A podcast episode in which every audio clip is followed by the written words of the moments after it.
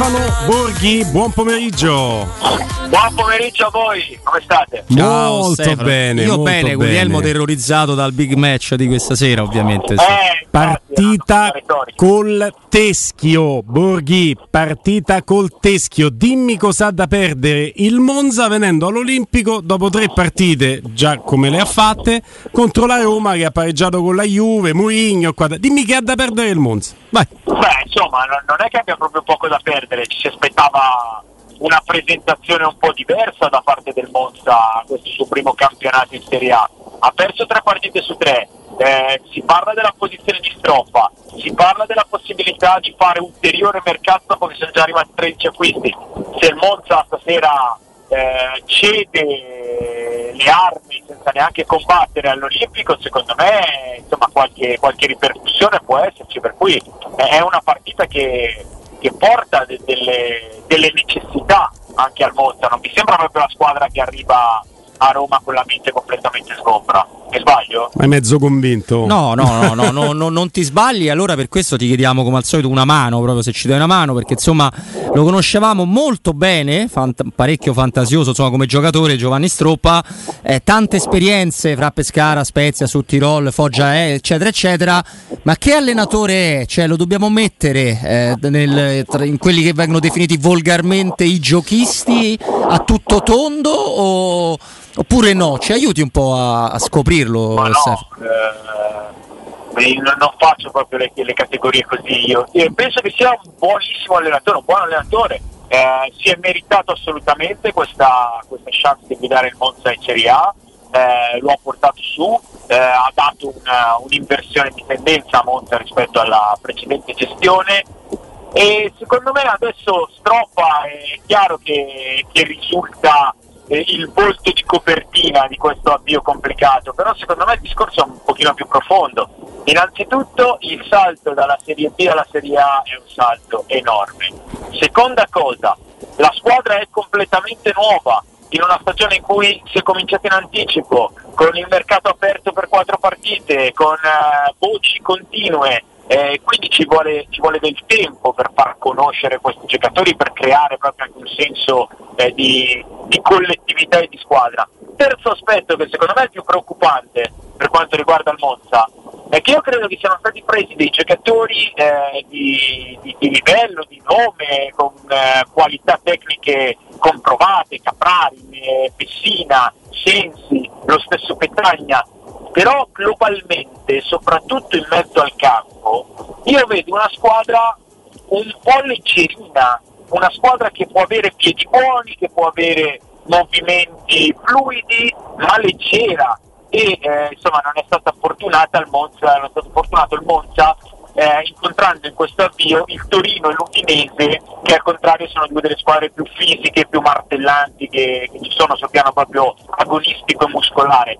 Però questa, questa struttura eh, un po' carente di chili in mezzo al campo e in generale insomma, eh, di, di attitudine alla battaglia, secondo me per una per quelli che sono gli obiettivi e gli orizzonti del Monza può essere un problemino. Mm. Nella preparazione di Sassuolo-Milan che racconterai 18.30 su Dazon, hai preparato qualcosa di speciale per il gol di Berardi che tanto al Milan glielo fa sempre?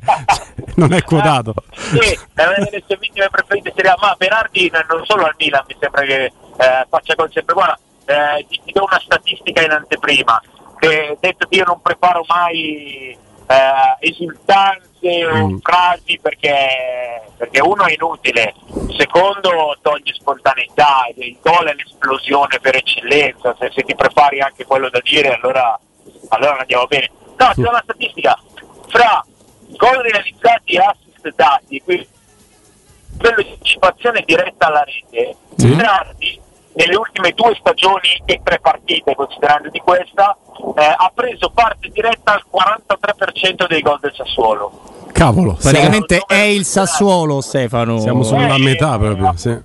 Appunto, se, se, noi contiamo che quest'anno Sassuolo si presenta alla via di campionato senza tre quarti del suo attacco precedente, perché Scamacca e Raspadori sono stati ceduti e Traoré infortunato, Berardi è la continuità. D'altra parte l'ha detto Dionisi la, eh, dieci giorni fa, dopo la partita, anzi forse addirittura prima della partita con Lecce che poi lui ha deciso quel bellissimo gol, ha detto Berardi non è un giocatore del Sassuolo, Berardi è il giocatore del Sassuolo e, mm. e credo che sia centrata come detto. Tra l'altro è anche con un ingaggio da top player nel Sassuolo perché lui ha rinnovato recentemente a 2 milioni e mezzo se non sbaglio, stiamo parlando di un ingaggio di un club di medio-alto livello, non di un club come il Sassuolo dovrebbe Però essere. Però per me è un peccato, non so Stefano che ne pensa, ma a me piace talmente tanto il talento proprio che sprizza Berardi e con veramente un rispetto enorme per il Sassuolo e i suoi tifosi che, che io l'avrei tanto voluto. Sono, lo stadio è vuoto. Beh, sì, non sono tantissimi, pochi che c'è. Poi, tra l'altro, hanno uno striscione meraviglioso. Non so se ce l'hanno ancora, pochi ma ubriachi hanno uno striscione meraviglioso.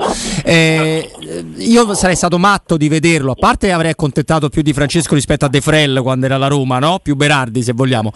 Però l'avrei veramente voluto vedere in una, in una top della Serie A, Stefano. Ma secondo me avrebbe fatto comodo a tutte. Un giocatore eh, come sì. Berardi, soprattutto Berardi delle ultime due stagioni, perché negli ultimi due anni ha cambiato veramente marcia, è diventato un giocatore che fra gol e assist arriva a 25-30 a campionato, l'ha fatto l'anno scorso, l'ha fatto l'anno prima, in mezzo ha vinto un europeo. Eh, per cui secondo me è un giocatore che ha raggiunto la, la pienissima maturità e, e insomma ha, i livelli per essere il giocatore di una grande squadra. Eh, probabilmente si aspettava anche lui questa occasione. Eh, il fatto che non sia arrivata non mi sembra che lo turbi particolarmente perché poi lui ha fatto una scelta di vita eh, nell'andare a vivere eh, in Emilia, lì ha piantato la sua famiglia, gli è venuto anche quasi un po' l'accento emiliano, non lo sentite parlare, per cui io credo che lui effettivamente stia molto bene al Sassuolo, però eh, l'ambizione negli ultimi due anni era legittima e io ripeto, Berardi era uno che avrebbe fatto comodo a, a tanti. Guardando le partite di questo, di questo martedì, no? che, che, viviamo come se fosse un sabato con le altre gare di Serie A che si consumeranno nei prossimi due giorni, ti chiedo il Milan con il Sassuolo in trasferta, per quanto possa contare il fattore campo lì, ma la storia racconta di alcune difficoltà per i rossoneri e di Berardi sempre molto ispirato. Inter Cremonese Roma Monza sono tutte partite dall'esito scontato o c'è qualche rischio effettivamente? Nessuna partita all'esito scontato, per definizione, non c'è nessuna partita che è vinta prima di giocarla. Eh, a maggior ragione in un infrasettimanale ad agosto, con il mercato che chiude giovedì, con il campionato che è iniziato prestissimo, con il caldo umido, adesso sto arrivando a Reggio Emilia, piove anche, c'è un clima veramente pesante eh, con magari qualche necessità di turnover, con Milan e Inter che hanno il derby sabato, eh, mm. secondo me di scontato non c'è proprio, proprio nulla, proprio, proprio nulla. Quello che dice Guglielmo su ovviamente la tradizione di Berardi segnare contro il Milan è tremendamente vero, però è altrettanto vero un'altra cosa, che se andiamo alle ultime stagioni, Sassuolo 0, Milan 3, ma Milan 1, Sassuolo 3. La ah. stagione prima Milan 1, Sassuolo 2, Sassuolo 1, Milan 2. Fattore campo non conta mai, dici? No, non, forse conta quello, non so, si esaltano a San Siro, come che, che può essere, anche perché insomma, giocatori importanti ne hanno, però è abbastanza particolare perché eh, il Milan ha abbastanza passeggiato in terra emiliana per niente. Eh, a San Siro è chiaro che questi numeri sono fatti poi per essere, no? Per vedere, muteranno. Insomma eh, sono anche curiosità a volte delle statistiche, sì sì. Eh, però eh, insomma, Milan 100 giorni fa Sassuolo a Reggio Emilia col Sassuolo ha vinto, ha vinto lo scudetto. Sì. Eh, lì è, è, un campo favorevole, è un campo anche che, che, racconta un po' la storia di Stefano Pioli, che, di quelle parti che Sassuolo l'ha allenato, ha anche eh, sfiorato la promozione in Serie A con il Sassuolo, eh, perdendo poi la semifinale playoff contro il Torino. Sì, sì, sono curiosità statistiche. Eh, possiamo aggiungersi che in Sassuolo Milan al Mappei è stato segnato il gol più veloce della storia della Serie A, e lo ha fatto Leao dopo 6 secondi di gioco. Mm. Eh, è una barilla carica anche di queste curiosità, ma io sono soprattutto curioso di, di vedere al netto di una turnazione che non sarà poi così profonda, perché ad esempio eh, davanti giocheranno le e Giroud, visto che Pioli non ha, non ha convocato né Orighi né, né che hanno problemi fisici, però sono curioso di vedere da parte del Milan e da parte anche delle altre la risposta della seconda unità, mm. perché adesso si giocano eh, le, le big, cioè chi gioca le competizioni internazionali da oggi gioca 18 partite in 75 giorni. Mamma mia. E si gioca quasi metà campionato, si gioca tutta la prima fase di Champions League, Europa League, Conference League, 18 partite in 75 giorni. O hai risposte buone da tutti oppure vai in difficoltà? Si determina adesso la stagione. Hai detto Orighi, non l'abbiamo praticamente mai visto e quindi ti switcho su un argomento che rischia di diventare scottante, l'argomento infortuni, giocatori che pensavamo di vedere nel campionato italiano che ci eravamo in parte illusi che potessero arricchire tecnicamente e agonisticamente il campionato italiano, vale per Pogba, eh, vale per Di Maria, chi di più, chi meno, chi a lungo periodo, chi a breve periodo, ovviamente. Vale per Wainaldum della Roma. Rischia di diventare questa stagione la stagione dei potevamo vedere, ma poi quando li vediamo sti giocatori e dei grandi infortuni. Dunque, mi rispondi tra tre minuti, Stefano? Sì, volentieri. Eccoci di nuovo con Stefano Borghi, non per Stefano che la domanda ce l'ha ben chiara, per chi si fosse sintonizzato solamente adesso all'ascolto. Abbiamo chiesto a Stefano prima di andare in pausa quanto possono impattare anche nel prodotto calcio del calcio italiano gli infortuni di quei nuovi giocatori, e Orighi che non abbiamo mai visto, Wainaldum per la Roma lo sappiamo bene, ma anche Lukaku adesso si è fatto male, Pogba da tempo ai box di Maria, sono giocatori che pensavamo di vedere in Italia, ancora non li stiamo vedendo, li abbiamo visti molto poco quanto impatta questo sul eh, prodotto calcio italiano? Ma è un vero peccato perché insomma è stata ed è ancora un'estate con, eh, insomma, con, più grossi calibri persi che non, eh, che non, guadagnati, se non con questo tipo di figure eh, di ritorno o, eh, o al canto del cigno, mettiamola così. E il fatto che insomma, questi nuovi protagonisti attesi tutti abbiano avuto dei, dei problemi fisici è un peccato. Eh, quello che dicevi tu io spero proprio di no, spero che non sia il campionato degli infortuni, anche se cioè, eh, questi calendari, queste stagioni folli certo non aiutano, eh. Eh, però, però dai, poi c'è anche una componente sfortuna perché poi Pogba non è che si fa male perché il calendario, eh, i, i Wijnaldum si fa male in allenamento, quindi eh. sembra essere il campionato più che degli infortuni, sembra degufarla al campionato, ma, ma, chi no, proprio no, non voglio farlo, ma, ma, delle occasioni perse perché vedere dei giocatori forti in campo in Italia è, è bello, sì, non vederli è un'occasione persa. Ma certa, questo certamente, però è appena cominciato, dai, mm. cioè, oggi è, inizia la quarta giornata, ce ne sono 38 da vivere speriamo di aver eh, scaricato tutta la sfortuna in, questa, in, questo mese di agosto che poi ma io sono sicuro che ci godremo un campionato molto appassionante eh? Eh, perché guarda eh, i, i, segnali arrivano eh, erano 11 anni che non si arrivava alla terza giornata senza neanche una squadra a punteggio pieno mm. Eh, io vedo, vedo de- dell'addensamento c'è una squadra sola che non ha ancora fatto gol e della Sampdoria. Eh, io vedo, vedo, la possibilità di una stagione con, eh, con tanta incertezza con tante incertezze e di conseguenza tanto spettacolo. Sì, ti porti dietro tante cose consolidate per tantissime giornate. Con, condivido ed è anche bello perché insomma che sia livellata verso l'alto e sia livellata verso il basso. Mi sa Adesso che lo riprendiamo perché on the road Stefano. Sì, sì, sta, sta andando a Reggio Emilia. Sta andando a Reggio Emilia a, a lavorare ovviamente per, per Dazon. Eh, no, rimane, rimane, rimarrà sicuramente un campionato molto interessante, soprattutto per i neutrali. Poi ovvio che per chi è, è tifoso come noi diciamo che ci interessa che una squadra sola resti sempre nel, nel, nel gruppone, però insomma è, è chiaro che, che, come stavo dicendo a Stefano, ma adesso che lo stiamo recuperando eh, completiamo ecco. il discorso. Stefano, eccoci. Ecco. Ci sono, ci sono, ok. all'improvviso. Eh no, non stava neanche parlando Guglielmo perché lì magari è il meccanismo del telefono. Eh, esatto. un meccanismo di protezione. Questo ti ringrazio. eh, no, eh, condividevo insomma, la tua analisi, ce la porteremo avanti a lungo e che sia livellato verso il basso, verso l'alto, questa annosa questione è sicuramente più interessante eh. così. Però ti chiedo per non avere troppe no, paure contro l'indomito Monza di Guglielmo Timpano, voi ridete, voi ridete, eh? quanti cambi ti aspetti? Non che farà, no, no, non ti chiedo di fare l'indovino, però ecco, insomma, qualcosina Murigno per la prima volta in stagione, dopo averne cambiato uno solo contro la Juve, eh, si va, c'è chi parla di 3-4 cambi che insomma inizia a essere anche un turnover, eh? Sì, ma questo infrastradale mi aspetto un po' di turnazioni da parte di tutti. Eh, Mourinho, se non sbaglio, ha cambiato appunto un giocatore solo nelle tre formazioni. Sì. Le formazioni delle prime giornate identiche e a Torino Pellegrini per, eh, per Zagnolo infortunato. Eh, per cui sì, credo che Mourinho come tutti gli altri daranno pista ai giocatori che magari hanno iniziato meno partite fin qui, da una parte per la necessità appunto di organizzare questo vero e proprio tour de force di 75 giorni, dall'altra perché a inizio stagione devi, devi dare minutaggio a tutti, devi, devi, far prendere la condizione a tutti. Eh, sì, sì, mi aspetto squadre rivisitate anche copiosamente in certi casi.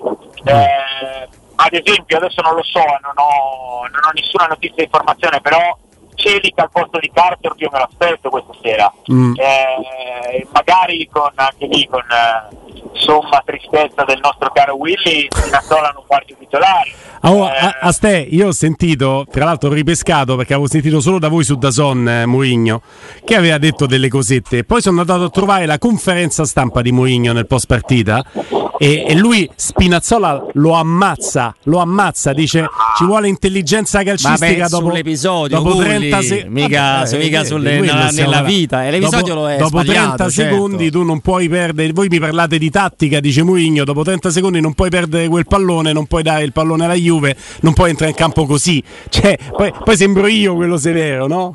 Quindi dici che Spinazzola fa la tribuna tutto l'anno, non lo vediamo più. no, dico che, dico no, che se, se, hai, se, hai, un obolo da mettere, mettilo su Zaleschi in campo dal primo minuto. Ah, questa oggi. sera oggi. sì, questa sera sì, Stefano, oggi. ovviamente. Ah, poi vedremo. Dai. Ma come ti poni, Stefano, sugli, sui giocatori che dimostrano di esserci tanto nella testa entrando no, a partita in corsa senza arrivare a Montella che lo faceva ogni volta? Perché il riferimento ovviamente è il Sharawi. Perché a volte gli allenatori dicono questo ragazzo no, se la merita questa sera la maglia da titolare, ma allo stesso tempo potrebbero dire no, entra così bene che me lo tengo per dopo. Tu lo faresti giocare il Sharawi col Monza? Eh, ma sì, sì, sì, ha fatto tre, tre ottimi subentri e eh, appunto potrebbe meritare la maglia titolare anche in un'ottica di tornazione, però il ragionamento, se prima c'erano veramente un po' gli specialisti della, del subentro decisivo, eh, in Spagna c'è, c'è, un nome apposta per questo, chiamano, eh, lo chiamano il revulsivo, quello che entra dalla panchina e sai che ti, che ti spacca la partita. Eh, adesso oh, sono totalmente orientato sul concetto dei 15 titolari. Perché ci sono i 5 cambi, perché veramente fa la differenza il numero 12, il numero 13, il numero 14 e perché eh, è ormai oltremodo chiaro che, che non esiste più una partita sola, esistono due o addirittura tre partite all'interno di 90 minuti. E c'è il titolare della prima partita e il titolare della seconda. E questo non c'è, non c'è dubbio. E, ehm, Ste, cosa fai il 6 novembre? che ne so, se mi chiedi cosa faccio il 6 settembre ho difficoltà a dirtelo, figurati, figurati a novembre. Sono usciti, sono usciti i calendari dalla Lega e ovvio l'occhio ah, si è andato subito sul 6 novembre, derby della capitale. Che giorno è? Sabato o domenica? Eh, se lo rimettiamo, aspetta. Domenica, domenica, domenica Stefano. Eh, se domenica io sono in studio. Dai però, sta cosa ne fa Sunday Night Square e non venire a fare il derby però non va bene, eh? Mi, mi diverte da morire. Eh, lo so. non so se si diverte chi a casa lo guarda, ma io mi diverto da morire. Che forza, che forza. Va bene, va bene, va bene. In chiusura, eh, caro il mio Stefano Borghi, noi chiaramente poi daremo no, nel prossimo blocco ai nostri ascoltatori anche tutti i riferimenti per le partite della Roma perché sono usciti eh, orari, date, eh, soprattutto gli orari e le date ecco, delle, delle, partite per quanto riguarda le prossime giornate di campionato. Eh, Torno da ultima battuta su quello che so che è un tema caldo per te, si sfonda una porta aperta. Eh, potrebbe essere anche l'occasione col Monza per rivedere, ma dal primo minuto, la difesa a 4 per la Roma con un 4-2-3-1, fosse anche un 4-3-3 che ancora non abbiamo mai visto. Eh. Su 4-2-3-1 ne possiamo parlare, 4-3-3 più una mia fantasia, però difesa a 4, diciamo così. Secondo te c'è la possibilità, io non lo so, non, eh, non ho seguito eh, da dentro la, l'avvicinamento alla partita perché appunto sono su Milan, su Sassuolo Milan. Eh, io ribadisco quello che vi ho detto ieri. secondo me è una suggestione stuzzicante.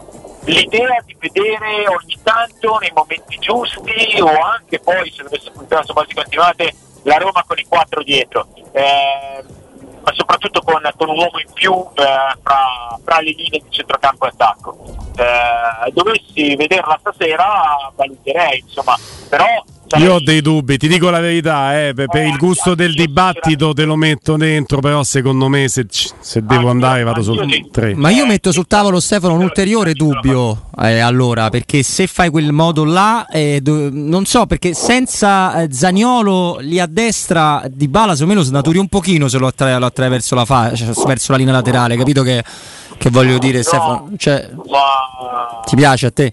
sai, cioè, no, ma il, il, calcio che si gioca oggi a certi livelli non è posizioni, eh. il calcio è movimenti, eh, per cui quando parliamo di 4-3-3 o 4-2-3-1, secondo me parliamo un po' del nulla.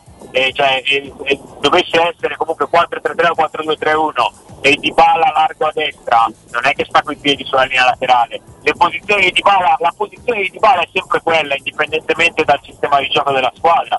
Mm-hmm. Eh, per cui eh, è chiaro che Di Bala se parte da destra parte dal centro-destra e si libera la corsia per, eh, per la salita del terzino, c'è Nico Karsdorp, per il movimento ad aprirsi della mezzala, eh, per, per, tutte queste cose, ma, ma il disegnino de, de, dello schema, del modulo, secondo me oggi serve veramente a poco. Ci sono delle posizioni in fase di non possesso e per uh, la maggior parte delle squadre sono una sorta di 4-4-1-1 eh, e poi per il resto sono concetti e sono movimenti. Ah sì, ah, sì assolutamente. Eh, qual è, qual è il, il, modulo del Manchester City ad esempio? Eh, non lo so, ma il centravanti non è più lo spazio, Stefano. Mi sembra di aver no, notato no, questa cosa. Quando, quando, i terzini diventano mediani in fase offensiva per portare in attacco De Bruyne, faccio confusione a darti un numero. Eh. Eh No, se, se, se, lo chiedi a me, ti devo per forza dare una formula numerica. Il Manchester City gioca indubbiamente con il 2-3-5. 2-3-5. Se dobbiamo trovare eh sì. una formula numerica, il Manchester City gioca col 2-3-5. Sì, in fase Poi... offensiva sì, perché i due sono i centrali che rimangono dentro, sotto, sì. e però i, i terzini già vanno a fare le mezzali. Sì, sì, sì. Eh, sì Entrano nel campo. che rimane il, il metodista le due mezze ali sulla carta che diventano eh, due seconde punte fondamentalmente De Bruyne e Gundogan gli esterni d'attacco e centravanti 2-3-5 però spieghiamo a tutti gli altri allenatori quelli che hanno già provato a scopiazzare il tiki-taka perché l'idea di calcio di Guardiola è sempre un'idea che fa tendenza don't try this at home cioè come col wrestling non ci provate con i giocatori vostri perché poi ne piate sette capito? e lo puoi fare no. se c'è il City No, eh. lo, puoi fare, lo, puoi fare, se alleni tanto, se hai delle idee, ma sì. devi allenarle tanto certe cose. Eh. Sì, poi ci vogliono anche le qualità individuali, dai, eh scherzi beh. a parte fanno fanno tanto, fanno tanto. E l'intelligenza calcistica dei calciatori, perché la giocata tecnica si può sbagliare, ma la giocata concettuale, se si sbaglia, poi si, paga, si paga a caro prezzo in questo, in, nel professionismo. Ecco, riferimento generale e, e, non nello specifico. Stefano Borghi, no, eh, buon... non, avevo colto nessuna frecciata dritta nello no, specifico. Eh. Ma non mi sarei, te pare, ma io non so tipo, no, sai che so tranquillo, no, io so pacioccone. E eh, io aspetto il primo gol di Felix, ma credo di poter aspettare e sperare. Non credo che giocherà. No, non dovrebbe eh. giocare perché Alvini insomma, ha parlato comunque bello. di un percorso di inserimento e di crescita, ma insomma è normale. Lo vedremo l'anno prossimo. Pelotti è stato convocato? Mm, non, li dà, non li non dà, li dà i convocati José eh, Stefano, quindi è un po' complicato. Non dà riferimenti, però c'è un riferimento che condivido con te Stefano, che oltre a fare lavoro personalizzato, ma su indicazione della Roma nelle ultime due due settimane Belotti, per cui si è confrontato tanto anche con lo staff romanista e lui ha fatto subito lavoro in gruppo, non ha fatto lavoro personalizzato, quindi tutto può essere. È interessante perché poi vabbè, Belotti anche per, eh, per fisicità ha bisogno di, di, carburare un po' prima di andare in forma. Mm. È rimasto senza squadra fino, fino a ieri praticamente. Eh, e voglio capire che, che, tipo di tempistiche ci sono per poter pensare di, di cominciare a vedere Belotti. Poi Belotti vero secondo me lo vediamo fra, fra un po' di tempo, però cominciare a vederlo. Comunque, sì, qualche minuto nelle gambe. Buon Sassuolo Milan, Stefano Borghi, appuntamento con te a domani. Ciao Stefano, buon lavoro. Sì, a domani, grande abbraccio.